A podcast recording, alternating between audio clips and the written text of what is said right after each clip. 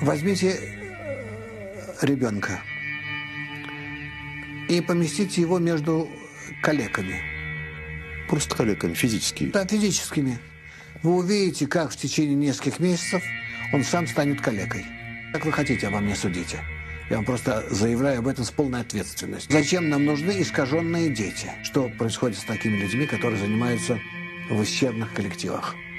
Они тоже выходят оттуда неполноценными. Этого человека зовут Михаил Лайтман, и он является одним из самых известных популяризаторов каббалистики. Это такое тайное мистическое учение, которое, подобно древнему гностицизму, хочет познать тайны Вселенной.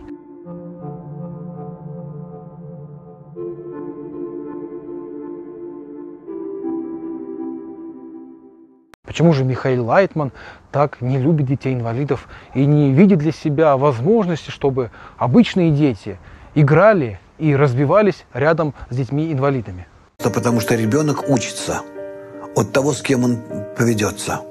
И поэтому ходит с ним кто-то и хромает, и он будет хромать. Кто-то будет заикаться, и он начнет заикаться. Лайтман не считает себя шовинистом, но при этом не видит возможности для здоровых детей находиться рядом с больными. Я не шовинист, не националист, не вообще какой-то ист. Вы посмотрите, что он говорит. Если детки будут находиться рядом с детьми-инвалидами, значит, они тоже будут хромать и тоже станут умственно отсталыми. Ну как такое можно заявлять человеку и при этом не называть себя шовинистом? Умственно пораженный не будет учиться от умного, у него нет для этого ума. А у того, у которого есть ум, он охватается от того. При этом по всему миру существует огромное число выдающихся детей-инвалидов и взрослых инвалидов, которые поражают обычных людей.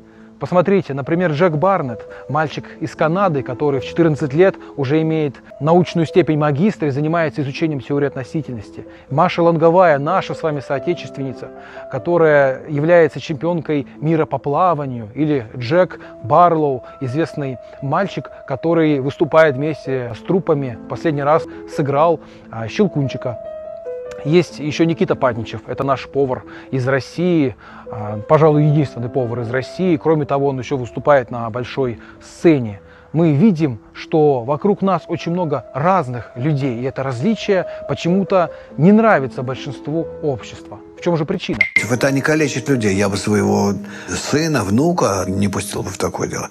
Ну что ж, можно только позавидовать детям Михаэля Лайтмана, которые, видимо, никогда не будут обучаться замечательными детьми-инвалидами, ставшими физиками, спортсменами, талантливыми личностями, известными на весь мир. Конечно, здесь нет вообще никакого шовинизма. Окружение должно быть всегда выше, чем э, личность. Я ожидал другой И тогда ответ. личность будет расти. Я ожидал другой ответ. Я думал, что вы ответите вот из Никакого милосердия. плурализма здесь нет, никакого милосердия. Я думаю о детях, которые будут искалечены.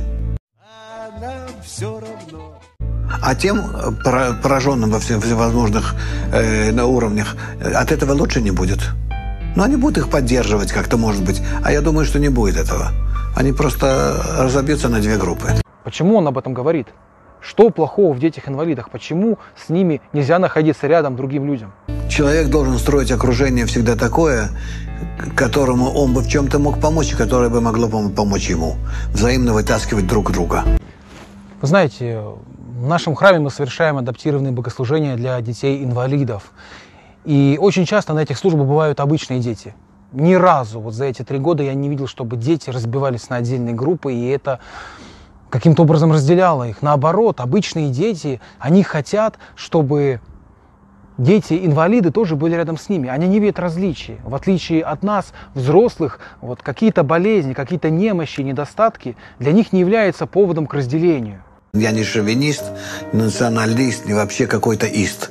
Мне даже не нужно опровергать Лайтмана, потому что в своем шовинизме, разделяя людей на две группы, он противоречит главному закону Торы и словам Иисуса Христа. Возлюби ближнего своего, как самого себя. Аминь или как?